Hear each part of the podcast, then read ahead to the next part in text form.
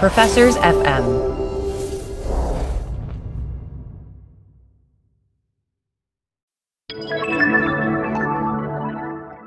Doug, as you know, we have joined the Professors FM podcast network. So it's extremely exciting. It's like for the first time in my life, I'm going to have academic friends. This is big. And as part of this, we're going to talk about some of the other shows on the network. One of the things we talk a lot about in terms of sports analytics is the role of incentives, right? It's all about incentives. And so one of the other shows on the network is called Taxes for the Masses, brought to you by Lisa DeSimone from the University of Texas and Bridget Stomberg from Indiana University. And so, what these two ladies do is they dive into all things taxes. I think it's a great compliment to what we do. In some ways, there's nothing bigger in public policy than taxes in terms of shaping the economy and society because taxes change how people behave. So, you know, give it a listen. Great show.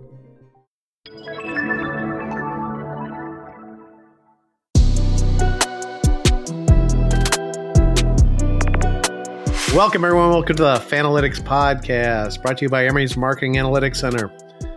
Joined today by Doug Battle. Sometimes I like to just start off with just taking it off the rails. Doug, you see this product I'm drinking here?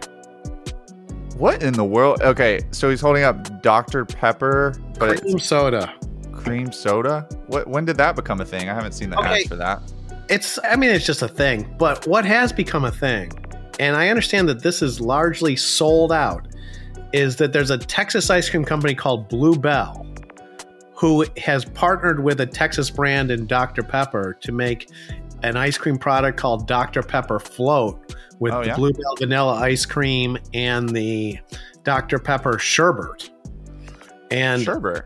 Yeah, sherbet. And instantly sold out. I wasn't even intending on going here, but when I said Emory Marketing Analytics Center, I was like, yeah, we should talk marketing once in a while. So like this two this idea of these two Texas brands with literal fan bases put these right. products together and just sells out. And you're not aware of this product, are you? No. Bluebell is fantastic. First okay. off, probably my favorite ice cream if I could have dairy. Back in my dairy days, Bluebell was it. and it's just weird to me that they're mixing it with sherbet because I thought a float was if you just mixed ice cream with the drink. Well, I think this is how you replicate it. But you kind of want that product, don't you? Yeah. Yeah. If yeah. it weren't sold out, I'd be there. Kind of right? I mean, it's a beautiful manifestation of fandom, right? It's like it's like two brands that both have a special place in the heart of consumers. Put them together, and it's like, oh, you got to have that. Okay, so, Doug. Speaking of beautiful manifestation of fandom, Mike, did you see the Boston fan sitting behind Charles Barkley on the TNT set last week wearing a green shirt? I don't know if this was custom made.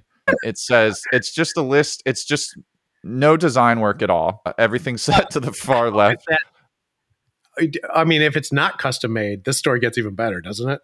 Yeah. So it says Putin, ISIS, Kim Jong Un, and Kyrie. So apparently they're ranking uh, like people on a scale of I'm, I'm, assuming Kyrie's the worst of those four. So Putin's apparently the best according to Boston fans. it might be problematic. But no, so Mike, I'm actually looking there is a link to the shirt. So those are for sale on the internet. So there's more than one person that owns that shirt in Boston. Well, it's a beautiful shirt, Doug, because as you were saying, it looked like a seventh grader made it. Yes. The way they did the graphics and sort of line things up, nothing is evenly spaced. It has no, no aesthetic appeal whatsoever. And you're reading, I mean, but it even, look, I, am going to give them credit because as you're reading down your list, you're kind of going, well, this What's is interesting. What's happening here? And then you get to Kyrie. it's like, oh, it all makes sense. Yeah. So apparently Boston hasn't forgiven Kyrie for the way he handled his departure. Kyrie Irving, every stop he's been at has promised he's going to be there for the rest of his career. And within a year of that promise has departed. He did it in Cleveland. He did it in Boston, famously. And I mean, before the start of the season, he goes on the microphone in front of the whole arena saying, I'm not leaving. Like, Boston's my home. And sure enough, he leaves uh, and then says he's not leaving Durant. Next thing you know, they're both out of Brooklyn and uh, uh he's, gained some hatred over the course of his career. Between that and his, what's your term, Mike, for Kyrie's unorthodox views on things. Independent thinker? Independent thinker. Yeah, for his independent thinking. He has some critics for that as well. So love seeing that. But man, Celtics Heat has been a series for the ages. It's Mm-hmm. historic no matter what goes down in this series because, first off, if Boston were to come back, no team's ever come back from 3 0, period, in the NBA. I think it's happened 150 times. A team's gone up 3 0. Never has a team come back from that. So Boston would be the first team to do so. It's happening in the NHL, LA Kings, Stanley Cup run 2014. Uh, but this is the first time in 20 years that a game seven was forced after a team being down 0-3. So Yeah. It's a It- good thing. I mean, it's it, it reminds you of how this stuff is supposed to be, right? You know, this is the most memorable s- series of the playoffs so far, easily, right? Yeah. So this is a number from uh, Emory student Jaden Rothschild. So after being up 10 points with less than four minutes left, Boston, in the game that would force a game seven, they were given a 97.9% chance of winning at that point. Four minutes left in the game. So Miami had a 2.1% chance of winning with four minutes left, and they're up with 0.1 seconds left. with three seconds left, but they're still up with 0.1 seconds left. And then, of course, Derrick White puts up the tip in for the win on the road. Miami fans are celebrating because they think he didn't get it off. Come to find out he did. Just absolute chaos. And so now you're looking at, again, a situation where Boston makes history if they make the finals, coming being the first team to come back from down 0-3. Miami makes history if they make the finals, Mhm. being I guess the first eight seed to make it finals, I believe. And then in the finals, the Denver Nuggets have never won an NBA finals. So you've got a team that's chasing its first NBA championship, playing against either way a team that's had something historical happen to be there. It's almost like we talked a couple weeks ago about best case scenario for the NBA being Lakers Celtics, and I still think they would have preferred that. But we always talk about how the NFL always wins. It feels like this postseason the NBA wins no matter what happens. Yeah, but Doug, does it? I'm with you hundred percent.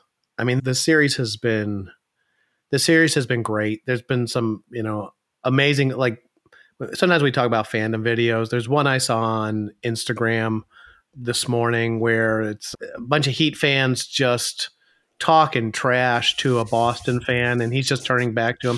He's wearing a Brady jersey of all things, and just going three seconds, three seconds you know, just the tone of the fan bases, or you know, I mean, the other thing going on is, you know, Dave Portnoy from Barstool has Yep. been very active in this space, where uh, you know he had a shirt printed up for like, you know, Boston a sweep, and then he had one Boston in five, then Boston in six. It might And it turn just- into Boston in eight pretty soon.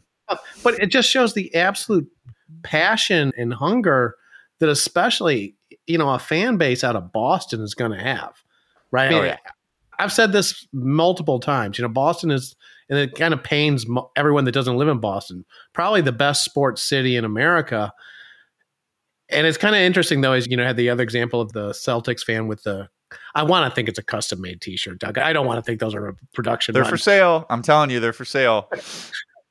but just the you know the, the absurd passion and how and especially after a little bit of a drought if you know that city will explode. Jayson tatum will you know reach a new level in in Yeah. terms of nba fandom and passion. And so this is a case study. But here's my question to you. For us we're watching this stuff. And so we're looking at this as oh god this is a great storyline either way does the rest of America even know? No. And these games are going to be in Denver. Is anyone going to watch these? I think basketball fans, like people who follow the NBA, are loving this, like more so than they would be loving Lakers Celtics. But no, the general public, I don't think it's the most appealing scenario. Jokic versus Jimmy Butler or Jayson Tatum and Jalen not gonna say Brown. an appealing scenario. I think it won't even occur on their. It won't even appear on their radar. And I think Yeah, that's that's part of the dilemma. Like if it's LeBron, you know, the hype machine will go in full gear.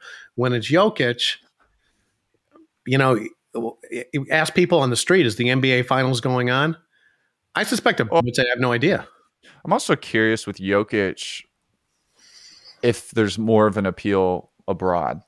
Yeah. I, I don't know. Like, of course, where he's from, there will be, but I don't know in general if just international players in general draw interest in the international sphere Mhm. outside of their home countries more so than national superstars. I, I'd be interested to learn about that, but I, I think you're right, Mike. I think that I'll tell, you, I'll tell you one quick fact on that because I saw this earlier in the week, or maybe it was this morning as well. That when the first time I'm Yao Yep. Ming played against Shaq, think the number I saw was over 220 million people watched it in China. Yeah. Right. Versus, you know, 90 million people watched the Super Bowl that year. I think it was 2003. Now, what I don't know is what European interest in NBA looks like. You know, I don't know how loyal they are to, you know, their professional leagues and how much, you know, crossover appeal there is. But I think it's, look, the NBA has long wanted to be an international league. So again, maybe we are setting this up where the NBA always wins. LeBron kind of blows up. Jokic makes this the most watched NBA championship series in Europe ever, perhaps. Yeah, I think if you're the league, you can always look at it and view it as an opportunity, no matter what happens.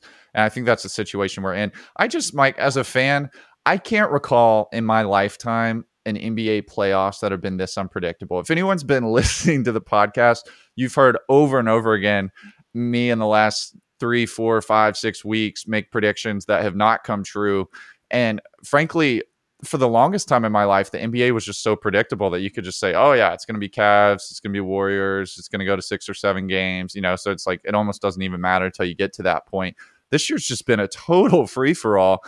I mean, a week ago we were talking about Boston's coach looking like he was done, the Boston players looking like they had quit. I, I know on social media there are people on uh, being critical of Boston relative to the Lakers and saying yeah, the Lakers lost, but Boston quit. Like this Boston team is done.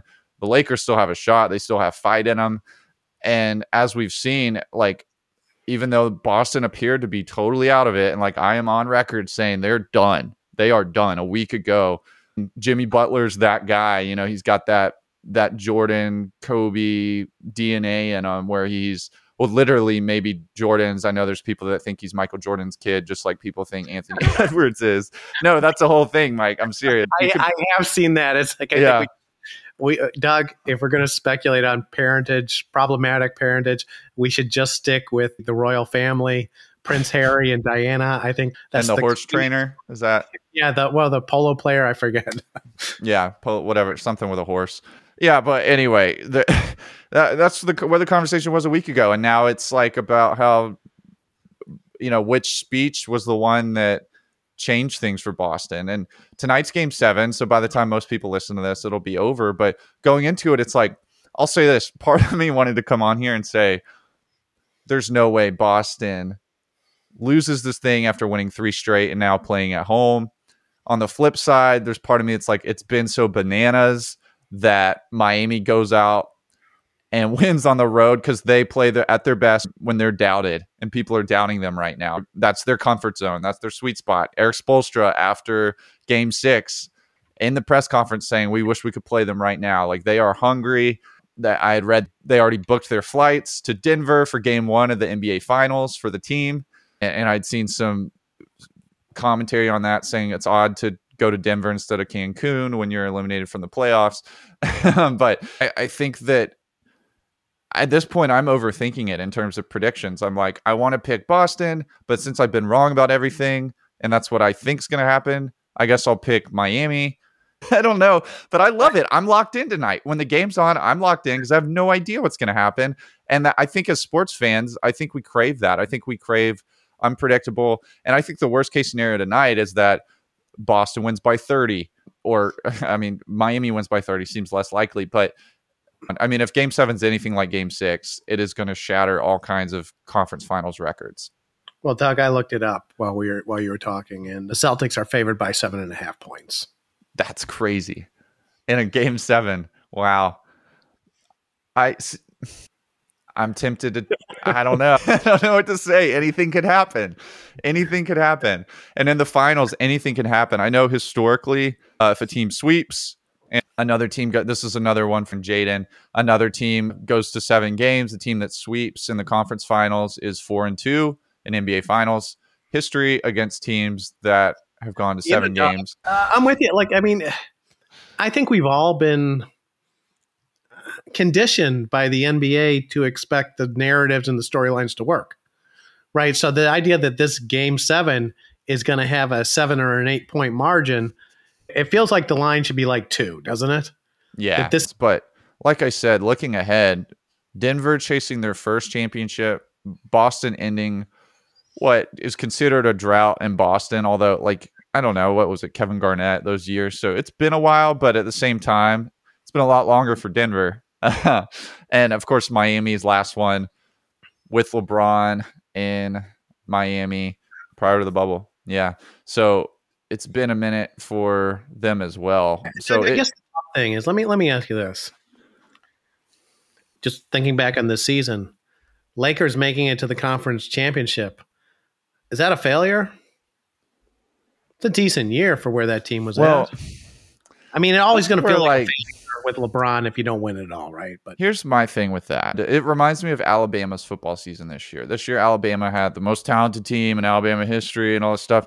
And by the end of the year, everyone convinced themselves that Nick Saban did a great job to win as many games as he did with the team that he had. It was great coaching. It was great playing by Bryce Young. And wow, what a job they did. That's how I feel about the Lakers, where it's like the goal was to win a championship to do with a five foot six quarterback. I think is well, who happens the to be goal- the pick in the draft, right? It's, I mean, it seems like that's the story they want to tell in right. at this point. Uh, yeah. Yeah, it was like this underdog story for Alabama. And it's like, to me, that's a joke. And I feel the same way with the Lakers, where like people are saying, wow, this is a team that hard I don't know, did they even make the playoffs last year or hardly made the playoffs? They were 500 maybe a year ago. To make it as far as they did in the Western Conference Finals is straight up impressive. shows a lot about LeBron. And don't get me wrong, I think LeBron had a great season. But for a team that has Anthony Davis and LeBron James to in Los Angeles and where there's 17 banners, you know, I don't think there are any moral victories. And I, for one, am not incredibly impressed. My expectation is to at least, if that's my squad, if that's my roster, my ex, and I'm the Lakers, my expectation is to at the very least make the Western Conference Finals. The Lakers, it's complicated. Okay, sure. For Denver, is this a this is a complete success, right? You've oh, moved. Oh, yeah. to, you've moved to a better zip code. You you now have the best player in the league, almost undisputed, at least for the moment. Okay, for Miami, this is also a win. great season. If Boston loses tonight, I think those fans are mad. I think they're talking about firing the coach. Yeah, I think it's, crazy because it's like if they win this, yeah, yeah, if they win this and they win the, if they win this and they win the next series, that guy's getting a contract for the next ten. He's getting paid. He's Boston royalty forevermore. If they lose tonight, it's the story is that this team would have done it with the right coach. Because I don't know if you remember, Mike. Doug, do you think it, it's also Tatum's a nice player, but he's not the guy. He's not the guy to take on the legacy of Bird yep. and Russell. Yep. I think it's kind of that. I think he's still in that Devin Booker territory of puts up great numbers during the season, fun player to watch, doesn't have that it factor. And I'm not saying that's the case. I'm just saying, as far as narrative, that is how I think it's going to be perceived. And so it's so pivotal for these guys. Uh, the Boston coach, who, by the way, some of the most entertaining press conferences I've ever seen. Last week, I thought he was done after that game three loss, and he looked just totally out of it, totally dejected, kept blaming himself over it was like he wanted to get fired. Almost was like he had a death wish in his press conference. But I've watched his press conferences in the game since then where they've won. Same guy. Dude has no personality. He does not, I mean, it's like he doesn't blink when he's up there. And one interesting subplot of this whole thing that I personally love was that his college career came to an end at the hands of Jimmy Butler. And so, how poetic would it be for either way, if Butler were to do it again, or if he were to get his revenge in the Eastern Conference Finals, and uh, after all of Butler's taunting in Game Two and Three, uh, putting sending him, you know, to Cancun, it's man, it, it is such a great series, so many great storylines, and I, I just can't wait for tonight, Mike. I know that this is going to air before or after, rather, the game. And I'm hoping that next week we're talking about what a game seven it was. Well, regardless, I mean, it'd be interesting to see how that plays out, right? Because Yeah. if, like you saying, if Boston wins, then you know the, that you know elite NBA brand has got it rolling again, and now they're taking on sort of this no name, this no name team in Denver with this you know great European player. But if they lose, it'll be either way. It'll be interesting for we can come back to this next week and see what the reaction to that game is in, in either direction. Well, I'm curious if Boston wins and they go on. Let's say Boston wins the whole thing. Are they making a movie about this team, this playoffs? Because I don't know if you, I don't know if you've seen this film, Mike. But the last Boston team to win a championship under very similar circumstances was the Boston Red Sox, breaking the curse of the Bambino, and Jimmy Fallon starring in the movie about it. Fever Pitch, a rom com centered around that baseball season. I would say it's a must watch rom com for sports fans. I know that's not a thing that gets said a lot. Must watch rom com for sports fans. Doug, who was the female lead in that rom com? Uh, Drew Barrymore. Are you guessing? I mean, it's a Uh, hold up, hold up. I'm just, I, you know, sometimes I get these actors and actresses mixed up. Let's see. Jimmy Fallon, Drew Barrymore. Yeah, yeah. I was right. It's the first time we've gone down the rom com path. I, I Mike, have you seen it? Have I you seen it? seen- I have not seen it, Doug. It is. It's my second favorite rom com. Doug, what's your what's your favorite rom com? Crazy Stupid Love with, with Steve Carell. Good stuff. I've also not seen that. um, Man. you know, we can transition to a little bit. How are we've been watching Ted Lasso together for years now? yeah, yeah. Are you are you caught up? They're Mike. I hate it, but I am caught up, and I feel like they've been reeling me back in. I was losing it with this show, but that whole the whole dynamic between Jamie Tartt and Roy Kent, man, that that is golden. That is golden television. It's a beautiful bromance. And to not to mention the love triangle with Keeley in the mix as well. I've kind of I've kind of softened my stance on it as well. I mean, I've- I, was a hater. I was a hater like a couple weeks in. that I don't hate the I don't hate it anymore. I think it's poorly done in a lot of ways at this point, but I don't hate it. So the manipulation has been has has been sort of successful in terms of you know bringing me back in. I mean, there's some stuff in it that kind of and look, I know we got to suspend belief. The one that I found myself kind of going back and forth on was the idea that, and again, I, you know, it's like the, the, we always feel like we're going to get in trouble but honest emotion that Nate quit his job as a manager in the English Premier League. And I looked it up, and these jobs, those jobs pay probably about five to ten to fifteen million dollars because his boss kept trying to set him up with models. Yeah. Right? Right. There- there's some of these elements of Ted Lasso that are like, you know, I know you got to move the story along, but you know, you got to do. That's a rare guy. Yeah, that's guy. That's statistically speaking, that's a rare guy. his mom helped. I, I enjoyed that. That felt like it was going back to season one. Yeah. But yeah, Yeah. I mean, yeah, they're getting me back. The manipulation works. I have a feeling I might shed a tear on that final episode.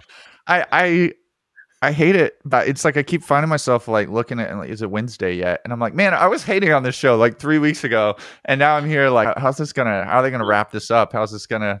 What's gonna go down between Roy and Keeley? What's gonna go down with Jamie? What's gonna go down? I mean, I like I said, I think those three are my. That's the storyline, and I think when they started lo- when Keeley kind of had her own plots uh, apart from those two, and uh, I, I don't know when the characters felt like they were going in a direction that I couldn't see where it was going. I was starting to lose interest. But they brought. I think it was when. Well, spoiler alert. Turn it off if you haven't listened. Watch this season. The bike lessons from Yeah. Jamie Tartt to Roy Kent, and I don't. I mean, I don't know if you laughed as hard as I did, Mike, but uh, Jamie Tartt's childhood bedroom. the, uh, the posters on the wall in there, the two in particular. Uh, I'm trying not to spoil it, but I think if you've seen this season, you know what I'm talking about. I wasn't paying. I, you know, sometimes I watch this stuff kind of a little bit in the background. I wasn't looking at his wall, so I will. So he had a poster. He had a poster of Roy Kent on his wall growing up. His dad or somebody mentioned, or his mom, Uh, who I thought was his sister, mentioned that he worshipped him growing up. And then right next to it, there's a uh, inappropriate poster of Keeley, and apparently he had a huge crush on her as well. I mean, and the funny thing, eh, I mean, I, I legitimately, it's like most of the laughs that I've had the last few weeks have involved those guys, and so it really is this. I mean, when he's when Jamie is giving a gift to Roy and tells him he intentionally in front of Roy's niece and says, "I misspelled your name with a you know a U instead of an E." Yeah, yeah. you know, it doesn't feel like a comedy. So I, I guess the, those rare laugh lines, when it comes back to being a comedy, it's like, yeah, this is solid. But it's like they've spent so much time getting away from that, making us want to, you know, tug at the heartstrings because of Mm. some trauma. And Rebecca, who's probably a billionaire's, you know, sports team owner, you know, no, they've I think it, when it feels preachy is when they start to Yeah. lose me. When I feel like I'm being preached at. But when Yeah. I'm in a s- and when I'm wrapped up in a story about characters, and you know, it might have the same message, but it just doesn't feel like it's being stuffed that- down my throat. Yes, because that Yeah. that's a great point. I feel like the, the other mistake they've made is a lot of the characters have not been adequate, adequately developed for how much they expect us to care. Yeah, Right? I think that's know, fair. Like, they introduce kind of and- and that's what I Sam was, right. And Van Dam, the goalie, it's like these guys may have had less than a page of lines the entire series, and now we're supposed to feel invested in their lives. And it's like it's a little bit cheap, I think. Yeah, and I'll- I'll say this uh, on the flip side. I've heard speculation of future seasons of Ted Lasso spinoff absent of the character Ted Lasso. And I was talking to a friend about this who was saying, you know, that's going to be like The Office without Michael Scott. On the- on this third season, though, I will say, I don't know if I've laughed a single time Ted Lasso has said anything. The first season, I laughed at everything that man said. It didn't even have to be funny. It was like his character alone was just funny to me and his little quick, but it gets. I, I it almost feels sacrilegious to say this. I- I It's one of those things where, like, I think we're all thinking it, no one's saying it. He gets kind of annoying Mm. like he- you start to f- feel like okay this is why his wife left him this guy these constant like dad jokes do get kind of old and kind of annoying i sound like a terrible person right now. But you know do you know what i mean? I haven't laughed this season from anything he's said or done and i'm almost like it's more about roy kent. So i'm like if they make a show about roy kent and jamie tartt and these guys and follow them like i'll probably enjoy it just as much as season three. It's a good it's a good question. I mean, I remember when this when the first season was coming down and we're watching it and I think we we even did a ranking of the characters and I had Keeley Jones I think at the very top as kind of the, Right. the glue character and Ted Lasso up there.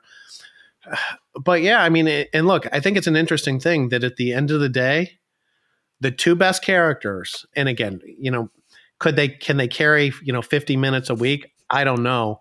But the two best characters are Jamie are Jamie Jamie Tartt and Roy Kent. And Yep. I think it has something to do with you and I are drawn to this kind of classic sports show, this you know, this optimist, this this incredibly optimistic character and a fish out of water and all of cliches. But God, those are two really well developed and understandable characters. And so, yeah, teach re, learning how to ride a bike, you know, sort of having this mm-hmm. kind of you know love hate relationship. Well, very much they're getting up to work out at four thirty in the morning, but they still are you know terrible to each other in some ways. It's Yep. you know, I don't know bromance. Is that what it is? Something. I think it's a bromance, and I think it's like a classic bromance. I would say you mentioned the development of these characters. I would say that I don't know if Ted Lasso has developed. I feel like they want us to think he has because they've emphasized his like mental health struggles more, but he's been having those this whole time, and nothing's really resolved with. He still seem. I guess he's like. the episode with his mom with the kind of fu and thank you part. I guess it's like he's learning how to like acknowledge his Yeah. traumas and deal with them and not just distract himself and be funny all the time. And But Doug, I think that comes back to this kind of manipulation, right? Where it was like, so they developed this ultra optimistic, kind of ultra dad joke, you Yeah. know, hy- hyper dad joke character. And then because mental health is topical, they throw that in as one of his dimensions, yeah, right? So to me, it always felt kind of manipulative and forced, which is, I think, true with a lot of their subplots. It's like if we were watching The Office and all of a sudden Michael Scott is dealing with OCD or something, and it's not a joke. Like it's like in a very serious way. It's just oh, that's a little out of left field to be for the show. It doesn't really feel. Stanley has diabetes and Yeah, it Yeah, an eating disorder, right? Yeah. It, too much. it doesn't feel native to the genre or to the the tone of the show and so that but the show's changed i mean it's kind of become more that than comedy and that's where i think recently it's starting to come back to its roots and that's where i'm starting to get roped back in and as they wrap it all up, right? yeah, as they wrap it all up. And I, I was getting to the point of the development of Jamie and Roy Kent. I think my favorite arc in all of all of uh, television was like Steve Harrington and Stranger Things, which I know you haven't watched yet. And you're going to have to catch up before season five. Fortunately for you, it's getting delayed like forever. Uh, those kids are going to be like 40 by the time it comes out. But just a Yeah. classic, like redemption arc where like Jamie Tartt was the kind of the villain for a bit and all of a sudden he's the most likable guy and almost too much so where where all of a sudden Roy wants him to go back to his old ways because he's a better competitor when he's and he's better for the team when he's a jerk. And I That's a that's, G-rated way of saying it. I think that's it exactly on what the and on sort of what's good and what's bad about this show. Jamie Tartt was this. He was a great sports villain. Like I mean, Yeah. even when he was a complete jerk in season one, there was something very kind of fun and likable about him, right? I mean, because we've all seen that kind of character. yeah. then he hit hard times. And so uh, you could argue that Jamie Tartt is by far the most well developed character on that show. And it's not like he actually gets that mu- that many lines, right? I think he disappeared for a lot of season two, Like, right?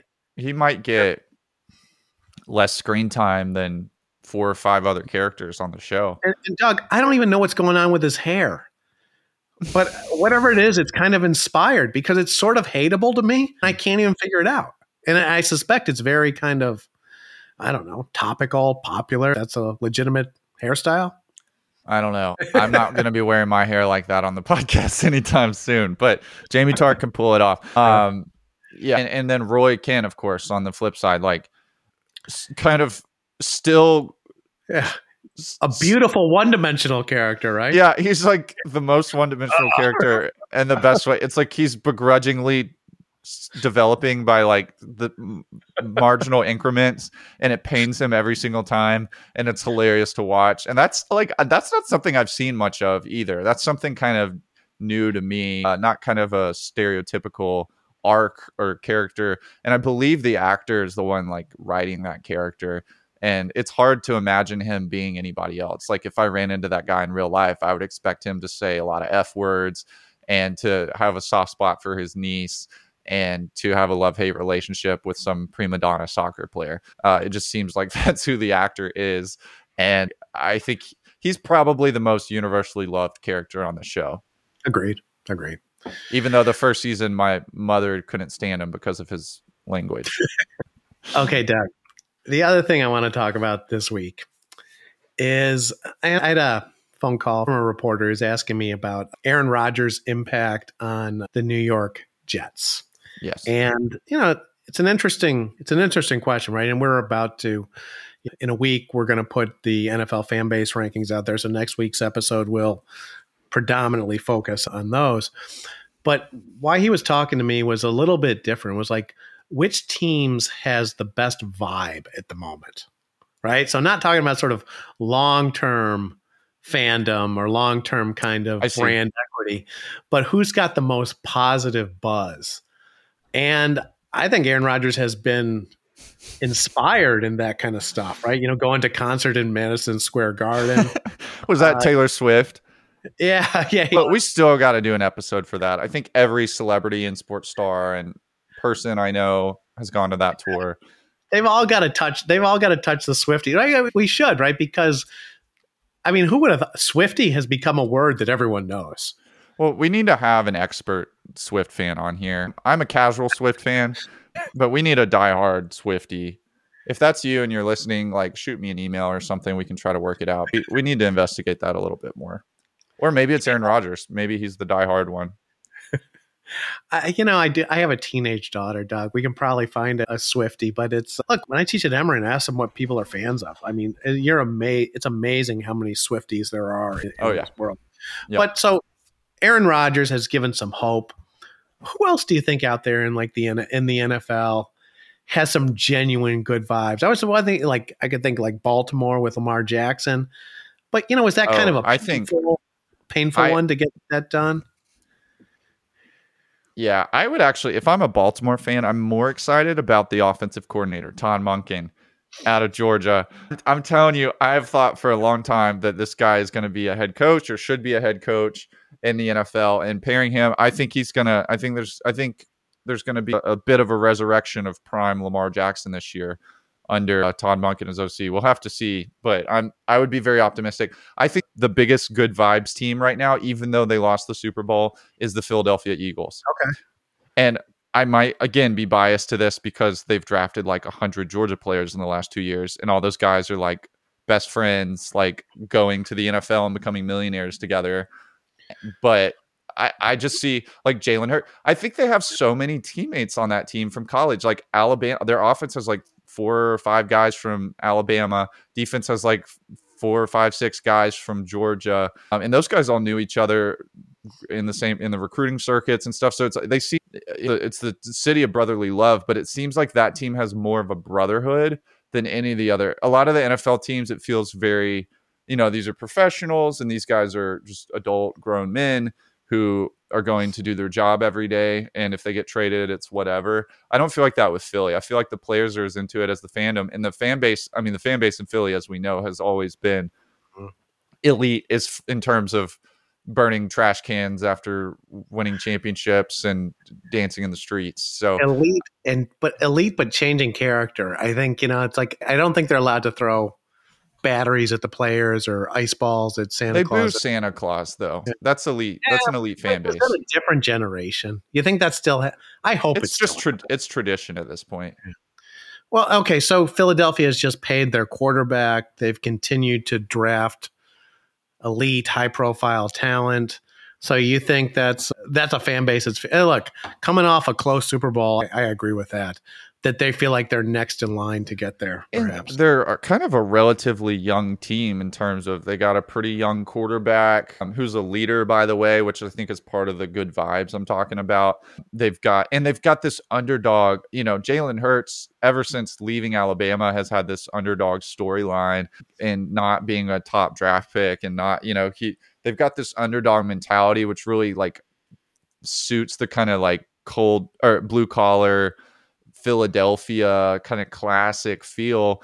I, I think back to that movie. Uh, I think it was Invincible about the basically the walk on for the NFL team. But it's like Philly has this history of being these kind of underdog, gritty, like hardworking guys. And I think Jalen Hurts is that guy. And so to have a quarterback like that that fits the culture of the city so well and culture of the fan base so well, I think is pretty unique and something that we don't see very often in the NFL. And then like, you know, to combine that with like a lot of young talent, AJ Brown at wide receiver, like a lot of their top players are young guys who are going to be there for the foreseeable future. And I think there's just a lot of optimism in Philadelphia. And I think people are excited. And I'm- kind of on the bandwagon, which is a little bit weird because I'm a Giants fan and li- lifelong Giants fan. And they're rivals. The Eagles beat them, have broken my heart so many times, eliminated us from the playoffs so many times. But and this probably says something about fandom too. As a Georgia Bulldogs football fan, the Philadelphia Eagles on their roster have more football players who I know their story and feel like emotionally invested in somehow than the New York Giants do. The Giants might have two or three players like that. The Eagles have like five or six.